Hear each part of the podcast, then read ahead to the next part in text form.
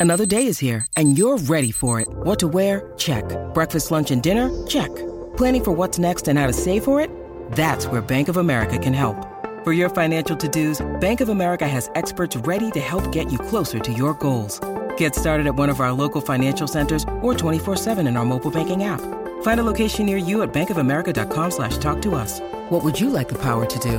Mobile banking requires downloading the app and is only available for select devices. Message and data rates may apply. Bank of America and a member FDIC. With threats to our nation waiting around every corner, adaptability is more important than ever. When conditions change without notice, quick strategic thinking is crucial. And with obstacles consistently impending, determination is essential in overcoming them. It's this willingness, decisiveness, and resilience that sets Marines apart. With our fighting spirit, we don't just fight battles, we win them. Marines are the constant our nation counts on to fight the unknown. And through adaptable problem solving, we do just that. Learn more at marines.com. When you need mealtime inspiration, it's worth shopping Kroger, where you'll find over 30,000 mouthwatering choices that excite your inner foodie. And no matter what tasty choice you make, you'll enjoy our everyday low prices, plus extra ways to save, like digital coupons worth over $600 each week. You can also save up to $1 off per gallon at the pump with fuel points. More savings and more inspiring flavors make shopping Kroger worth it every time. Kroger, fresh for everyone. Fuel restrictions apply. What is going on everyone? My name is Andy. Welcome back to another FPL video. And this one it's transfer tips for game week 4. So I'm going to go through some of the popular players being moved in and out of squads and discuss whether they are good moves or not. If you enjoyed the video, make sure to give it a like. Hit that subscribe button if you haven't done so already. And if you want to check out your suggested transfers over on Fantasy Football Hub, there's up to 50% off at the moment. All the links you need are in the description below. So the first player I'm going to talk about is João Pedro, who was benched for the second game in a row, this time against West Ham. And I think at this point it's pretty simple. If you own him, it's time to sell. I can't really think of many reasons to hold on to him. If you've built a squad where the first 11 looks great even with João Pedro on the bench, maybe in that specific scenario you could hold on to him a little while longer if either you got more important transfers to make or you're just hoping that he's back in the first 11 for Bournemouth at home in game week 6. But for most people that own him, it's time to think about who you're going to replace him with because he cannot be relied on moving forward. Like get benched once, fair enough, but get benched twice in a row, that is not great. And at 5.5 million, knowing that he's on penalties when he's on the pitch, he could be incredible value, but none of that matters if you're not getting the minutes.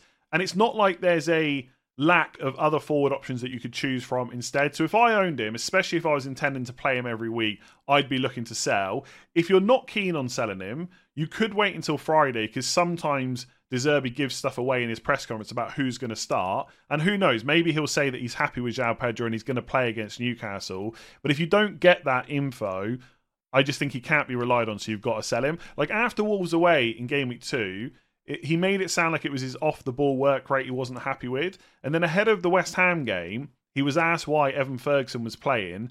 And he said, because Ferguson deserves to play, he is another very important player for us. He didn't start in the first two games, and I want to give João Pedro time to understand better the style of play. Now, unfortunately, that quote came out after the FPL deadline, but that might be the kind of information you get ahead of Newcastle. Right now, though, he's just not used to how Brighton want to play. De Zerbi's not completely happy with him. Therefore, in my opinion, he has to be sold. So the only question is, who do you bring in instead? Now, obviously, a lot of this will depend on how much money you've got to spend. I looked at the points projections on Fantasy Football Hub for the next six weeks. If you want to check these out for any other players, positions, etc., links in the description below to get signed up. So, next six weeks for forwards between uh, five and, and seven million. Right at the top is Wissa. I don't mind that at all. But Brentford have still got four really good fixtures before they kind of turn a little bit. They've got Bournemouth at home, Newcastle away, Everton at home, Forest away. Even after that, it's Man United away, Burnley at home. So even if you got stuck with him until game week nine, it wouldn't be the end of the world. I would just say wait and see if Brentford sign any strikers before the transfer window closes on Friday because that might affect his minutes a little bit. And he does tend to get kind of subbed off early. I can't remember if he got subbed off early in the uh, game week three game, but he did in the first two. Let me have a look here. He actually played the full 90 minutes against Palace, so it's not always going to happen. I actually, if you're up for a bit of a punt, I like uh, Julian Alvarez instead because he's got Fulham at home, West Ham away, Forest at home, Wolves away. There should be goals in that. Those fixtures are probably better given that it's Man City anyway. He's on a lot of set pieces. He's next in line for penalties after Haaland as well, you'd have to assume. So I think he's a bit more of a fun punt. And the points projections between the two are quite similar. And in third place, interestingly, it's Awoniyi at 6.5 million. Now, I personally think it might be slightly early to bring him in because in the next three games, he's got Chelsea away and Man City away. But he has scored something like five or six Premier League games in a row. He is a good striker. His XG numbers are brilliant. And if you look a bit longer term, like up until game week nine, he gets to play Burnley at home, Brentford at home, Palace away, and Luton at home. So there are more points on the horizon. But I think if you want someone this week, I'd probably go for Wissa or Alvarez instead. So in my opinion, very few reasons to hold on to João Pedro. It's unfortunate that it didn't work out, but you'd imagine once European matches start as well, there's going to be even more rotation. For what it's worth, I think Brighton should be playing him. I think him and Ferguson would be better than Welbeck and Ferguson, but the decision's not up to me. So for FPL, got to be sold, I think. So as you might imagine, Gusto is very popular ahead of game week four. Nearly 400,000 transfers in already after his 14 pointer against Luton. And in the short term, there is a lot to like. He only cost 4.1 million, although that might be 4.2 by the time we get to the deadline. He's got the fixtures. As we know, Chelsea's run is pretty good. Forest at home, Bournemouth away, Villa at home, Fulham away, next four. He seems to have that right back spot nailed down while Reece James is injured. Although it is worth saying, it's only a two game sample size. Pochettino might mix it up at some point, but right now it looks good. And he's shown against Luton he can be attacking as well with two assists. So for that price, while he's getting minutes, he's a fantastic pick. The only thing to be aware of is maybe how long he'll be in the team for. And I spoke about this last week. If we look at the Chelsea fixtures, game week four is the 2nd of September, but game week five against Bournemouth away is the 17th of September. And that is just over four weeks since Pochettino said that Reece James will be out for a few weeks. So by game week five, Reece James might be back. If not, it could be game week six. So if you bring Gusto in this week, you may only get Forest at home and Bournemouth away, and then he'll be back out the side if Reece James is back. Now, for some people, that's not going to make any difference. Reece James will come back. They'll ignore him because he's injury prone. They'll leave Gusto on the bench. And when James gets injured again, they've got their 4.1, 4.2 million defender ready to go. That's perfectly fine as long as you're not looking to triple up on Chelsea in any other way. And for some of you, you won't be. But I look at my team, for example, I've already got Chilwell and Jackson. A lot of you out there will have both of those players as well. If I want Sterling, I can't also have Gusto. Now, if Gusto was going to play for the next five to six weeks, for that kind of price, I'd probably get him in and rather than go, for Sterling, I'd probably go for Maddison or Foden instead. But because Gusto might only be in the team for a couple of weeks, I don't know if it's worth the risk when there is every chance that I might want Sanchez, Reece James, or Sterling at some point to go along with Jackson and Chilwell. So for lots of you, and I said this last week, it's not going to matter. You're not going to want to triple up on Chelsea, and that's perfectly fine, right? It's not like it's essential, but it is something that you might consider, especially if they do really well against Forest, because it's not like the fixtures after that get really bad. So Gusto, really good pick. I would preferably wait and see if Pochettino gives us an update on Reece James, but it might only be two, possibly three games you get out of him before James is back, however long he's going to be back for. So this is going to sound a bit controversial, but ahead of game week four, 56,000 FPL managers have already sold Pervis Estupiñán, and you know what? I don't think it's completely crazy. Now, I will say straight away, I'm not saying that you should sell him, and I am almost certainly going to hold on to him myself. I'm just saying I don't think it's crazy, and it all comes down to the clean sheets. We know how good he is from an attacking point of view. He's got three returns in his first three games, but that level of output is going to be very difficult to keep up you need some clean sheets along the way as well. And so far, Brighton have had none. And it's not like the stats have been good and they've just been unlucky. Expected goals conceded 1.45 to Luton, 2.06 to Wolves, and 3.33 to West Ham. That's not the sign of a good defence. And of course, it's a small sample size, but it is worrying, especially with the fixtures they got coming up. So Bournemouth at home in game week six, potential for a clean sheet, absolutely. But outside of that, Newcastle at home, Man United away, Villa away, Liverpool at home, Man City away. I would bet on all five of those teams scoring. Now, it, this is football in FPL. It doesn't always work out like that. They might go and get four clean sheets from that run, but I would only bet on one. And based on his returns from last year, he usually gets one attacking return every about four games. So you might get one or two attacking returns. Add that to the clean sheets. That's two to three returns over six game weeks. Is that great even for five million if that's when what you picked him up for? Not really. So that is why I don't think it's crazy. But of course, we do have a squad. So for example, for my team, I'm probably going to play him this week for Newcastle at home because I've only got Kaboré and Saliba on the bench. But in game week five, I can bench him and then I can have him for Bournemouth at home. So if you've got a squad like that, then absolutely you should keep hold of him because he is capable of getting clean sheets in good fixtures like Bournemouth and attacking returns as well. But if you're someone that's trying to fit in a Man City defender and Chilwell and Gusto and Udogie and a Newcastle defender or two, well, that's already six before I've even mentioned anyone else like Arsenal defenders. And if you want to have all them, and is not going to be played that much over the next six game weeks, then absolutely you could, and I'm stressing the could, not have to, get rid of him. I think the plan for most people should be to hold him up until game week six and then reassess because game week seven to nine are pretty tricky. But after game week nine, the fixtures are great. So if you can hold on to him through that run, things look pretty good. And we can then reassess what's going to happen through Champions League games and stuff like that. So I think the the sensible decision for most people is to hold on. I just don't think it's crazy. Does anyone else think like that? Leave me a comment below and let me know. So Gabriel Martinelli has been sold by over 100,000 FPL managers this week. And I'm thinking about making exactly the same move. And in some ways, it feels a bit like transferring out Ollie Watkins ahead of game week three it doesn't have to be done, but in certain situations, it might be okay to do. So, for example, for my team, right, if there's another midfielder that I want to bring in, someone has to be sold.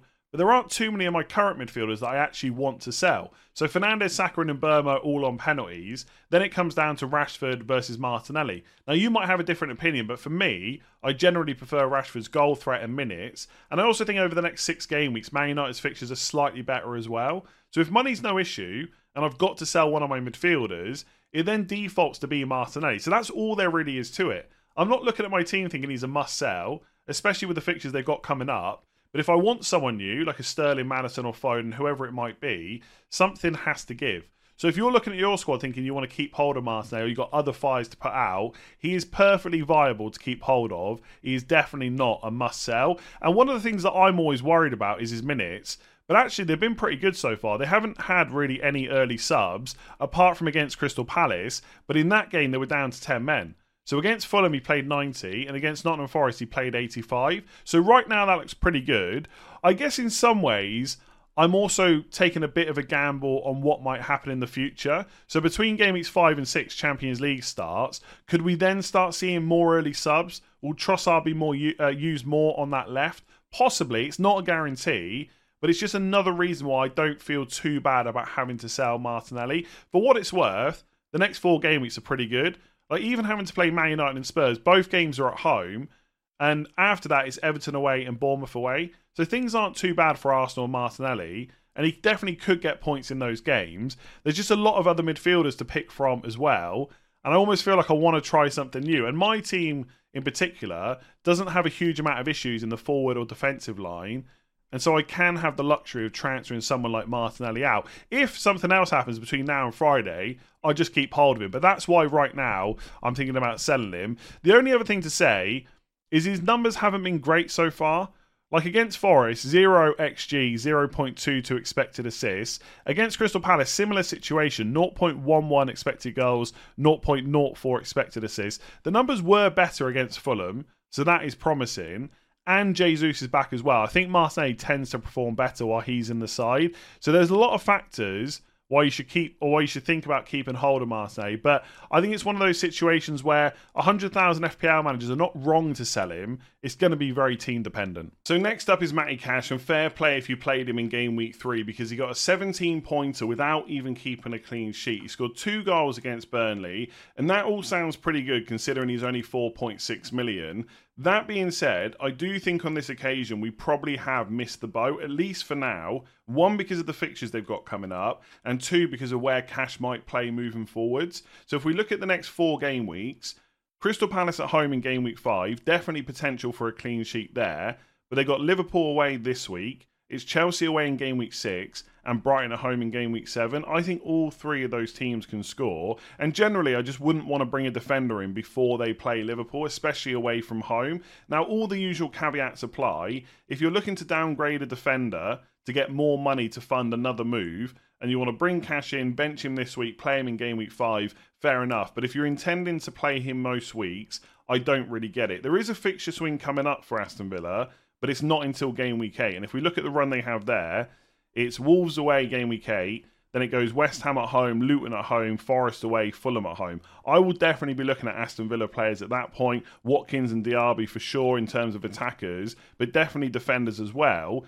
And I could possibly come back to Matt Cash then, but also at that point, Alex Moreno might be fit. He is red flagged at the moment, but they've got an international. Obviously, everyone's got an international break between game weeks four and five, so that's an extra couple of weeks for recovery. And if he's back playing by game week eight, even though he's a bit more expensive, he's possibly going to be the most attacking player in that Villa side. So I just don't see the need because of the fixtures to bring him in right now. And by game week eight, it might be a different Villa defender that you want. The other thing to talk about is where he played against Burnley. Because don't get me wrong, if he's always going to play as a wing back, even with the fixtures they've got, 4.6 million, it might be worth it. But this is the first time we've seen them play this system so far. Usually it's a back four. So they play Konsa, Carlos, and Torres as the centre backs, and then Digne and Cash were the wing backs. But I don't know if that's something Emery's going to use every game moving forward. Usually it's a back four, and sometimes when they play that back four system, Cash tucks in as a right centre back,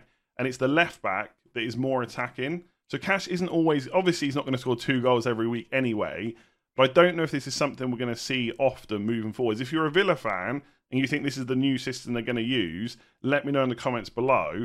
But everything we've seen before this game shows us they're going to use a back four. And against Hibs in the Europa Conference League playoff, where they played a pretty full strength team, Cash didn't even play. They played three centre backs, and Lucas Digne was attacking. Obviously, they built up with a back three in possession.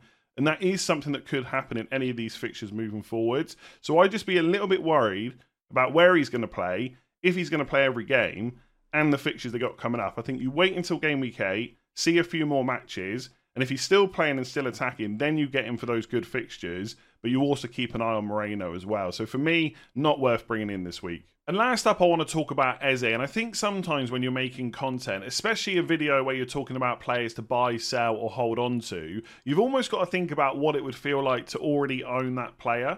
Because as someone that doesn't own him, I'd be looking at it thinking the stats so far are pretty good. 0.37 expected goals per 90, 0.21 expected assists. We know he's going to start every game. His minutes are great. He's on all set pieces. When Palace get a penalty, he's going to take it. And the fixtures are good. Three home games in the next five Wolves, Fulham, and Forest. And outside of that, it's Villa away and Man United away, which isn't completely awful.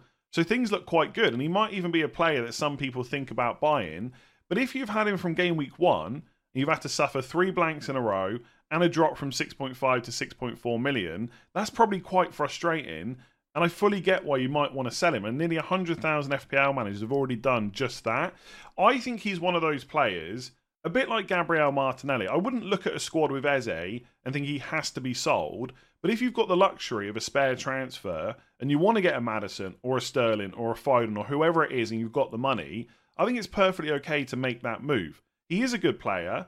I think just because he's blanked three times in a row doesn't change that. But I also get how it's frustrating. So if you've got him and you want to sell him and you've got that luxury of doing it, why not? In terms of buying him, it's probably not the right time just because there's so many other good midfielders that people want. But if you need the money to make other moves, 6.4 million for a player of what he's capable of, you know, the stats, the minutes, set pieces, etc., is not that bad. The only thing I would say, and this is maybe some confirmation bias for anyone that wants to sell him, those XG numbers are pretty good, but a lot of his shots are from distance and outside the box. So I was looking at some stats. He's had 5.33 shots per 90 but it's 0.67 per 90 they're actually on target, and his average shot distance is 23 yards, so outside the box. And obviously, you want players preferably that are taking their shots in the box because it's easier to score. So the XG numbers in general look good, but it would be better if he was taking shots closer to goal. So I think he's a good hold if you don't need, or sorry, if you've got other fires to put out.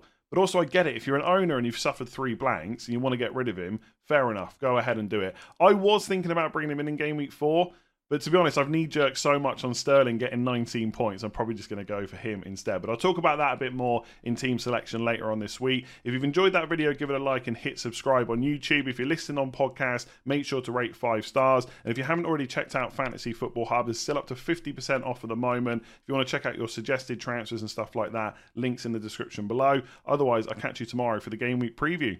Sports Social Podcast Network.